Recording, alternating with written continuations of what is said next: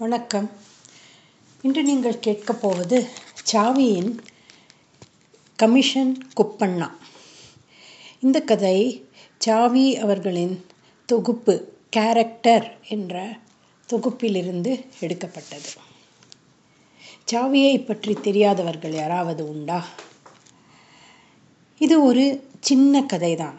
ஆனால் அதில் எத்தனை இதை எத்தனை அழகாக அவர் எழுதியிருக்கிறார்? கேட்கலாமா? கமிஷன் குப்பண்ணா. குப்பண்ணாவை யாராவது பார்த்தீங்களா சார்? ஆளே அகப்பட மாட்டேங்கிறானே. எந்த குப்பண்ணா? கமிஷன் குப்பண்ணாவா? இத்தனை நேரம் இங்கே தானே இருந்தான்.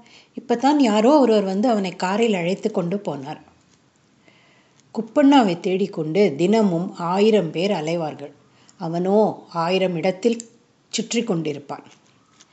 என்ன சார் பண்ணுறது சப்ஜட்ஜ் வீட்டிலே கல்யாணம் வக்கீல் வீட்டு பையனுக்கு காலேஜ் அட்மிஷன் இன்னொருத்தருக்கு வீடு வேணும் வேறொருத்தருக்கு கார்ப்பரேஷன் லைசன்ஸ் எல்லாத்துக்கும் இந்த குப்பண்ணா தான். முடியாதுன்னா யார் விடுறா? என்பான் குப்பண்ணா.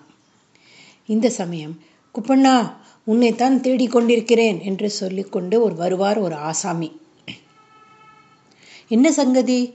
ரிஸ்ட் வாட்ச் விஷயம்தானே? வாங்க. இந்த ஹோட்டலுக்குள்ளே போய் காப்பி சாப்பிட்டு கொண்டே பேசுவோம் என்று அவரை ஹோட்டலுக்குள் அழைத்து சென்று எங்கே? கடியாரத்தை காட்டுங்க. பார்க்கலாம். எத்தனை ஜுவல்ஸ்? பழசு மாதிரி இருக்கே. என்ன விலை? என்பார். என்ன குப்பண்ணா? புது வாட்ச் இது. பார்த்தால் தெரியலை. சிங்கப்பூர்லேருந்து வந்தது. போன மாதம்தான் வாங்கினேன். இருநூற்று எழுபது ரூபாய் என்பார் அவர். அடடா! ஏமாந்துட்டலே சார். எங்கிட்ட சொல்லியிருந்தா இந்த வாட்சை இருநூற்று முப்பது ரூபாய்க்கு வாங்கி கொடுத்துருப்பேனே. சரி போகிறது இப்போ யார் சார் வாங்க போகிறா இருநூறு ரூபாய்க்கு தருவதனால் சொல்லுங்க. ஒரு இடத்துல கேட்டு பார்க்குறேன். அதுவும் உங்களுக்கு அதிர்ஷ்டம் இருந்தால் விலை போகும். அப்படியெல்லாம் சொல்லக்கூடாது குப்பண்ணா.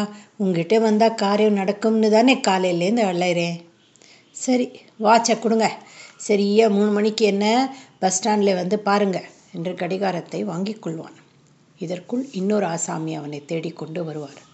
என்ன குப்பண்ணா உன்னை எங்கெல்லாம் தேடுறது? காலையில் எட்டு மணிக்கு என்னை போஸ்ட் ஆஃபீஸ் வாசலில் வந்து காத்துட்டுருக்க சொல்லிட்டு நீ பாட்டுக்கு வராமலேயே இருந்துட்டியே. காற்று காற்று எனக்கு காலே வலி எடுத்து போச்சு.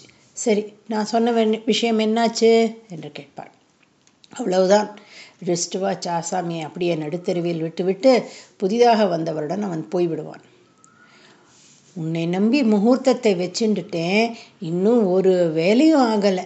நாளோ ஓடின்னு இருக்குது நீயும் அதுக்கு மேலே ஓடின்னு இருக்க கல்யாணத்துக்கு சத்திரம் பிடிச்சு தரேன்னே கச்சேரிக்கு ஏற்பாடு பண்ணுறேன்னு சொன்னேன் பந்தல்காரன் மேளக்காரன் பால்காரன் சமையல்காரன் எல்லாம் என் பொறுப்பு. நீங்கள் ஒன்றுக்கும் கவலைப்படாதீங்கோன்னே. நீங்கள் ஒன்றுக்கும் கவலைப்படாதீங்க.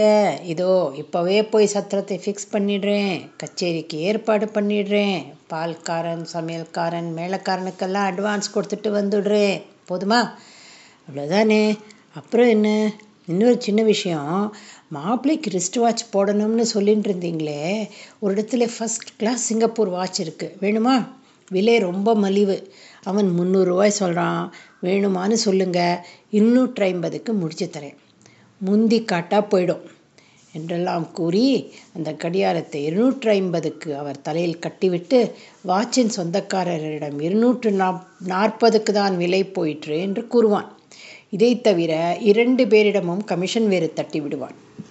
என்ன குப்பண்ணா உன்னை பார்க்கறதே அபூர்வமா போச்சே. இன்னும் நாலு நாளைக்கு ஒன்றும் பேசாதீங்க அண்ணா. வக்கீல் சேஷாதிரி வீட்டிலே கல்யாணம். மூச்சு விட நேரம் இல்லை தேங்காய் வாங்கி வர கொத்தவால் சாவடிக்கு போயின்னு இருக்கேன் எங்கள் வீட்டு கல்யாணத்தில் ஆயிரம் தேங்காய் மிஞ்சி போயிடுதே அதை விற்று கொடுன்னு சொல்லியிருந்தேனே மறந்துட்டியா? வக்கீல் வீட்டில் பெரிய காயாக இருக்கணும்னு சொன்னால் அதனாலே யோசிக்கிறேன். சரி இதுக்கும் என்ன விலைன்னு சொல்லுங்க. நூறு பதினஞ்சு ரூபாய்னு போட்டுண்டு தள்ளி விடுடா. உனக்கும் கொஞ்சம் கமிஷன் தரேன். கமிஷனா? உங்ககிட்டலாம் அதெல்லாம் வாங்குவேனா? அவர் விலை கொடுக்குறாரோ அதை அப்படியே வாங்கி கொடுத்துடுறேன். எனக்கு எதுக்கு கமிஷனும் கெமிஷனும். ஆனால் வக்கீல் வீட்டில் நூறு பதினெட்டு என்று விலை சொல்லி ஆயிரம் காய்களையும் தள்ளிவிடுவான். தேங்காய் கொடுத்தவரிடம் பதினாலு ரூபாய் என்று சொல்லி அதில் ஒரு ரூபாய் பார்த்து கொள்வான். கடைசியில் வக்கீல் வீட்டு கல்யாணத்தில் மிஞ்சிய தேங்காய்களை வேறொரு கல்யாண வீட்டில் கொண்டு போய் விற்று அதிலும் பத்து ரூபாய் கமிஷன் பார்த்து கொள்வான். ஏண்டா குப்பண்ணா? இப்படியே எத்தனை நாளைக்கு தான் காலம் தள்ளப் போகிறாய்? ஏதாவது சொந்த வியாபாரம் ஆரம்பிக்க கூடாதோ? என்று யாராவது கேட்டால் எனக்கு எதுக்கண்ணா அதெல்லாம்? நாலு பேருக்கு உபகாரம் பண்ணுறதுல இருக்கிற சந்தோஷம் வேறு எதிலே உண்டு என்பான். ஆனால் அவன் புது வியாபாரம் ஆரம்பிக்காததற்கு காரணம் அதுவல்ல. தன்னுடைய வியாபாரத்தில் வேற எவனாவது கமிஷன் அடித்துவிடப் போகிறானே என்பதுதான் அவனுக்குள்ள பயம். நன்றி வணக்கம்.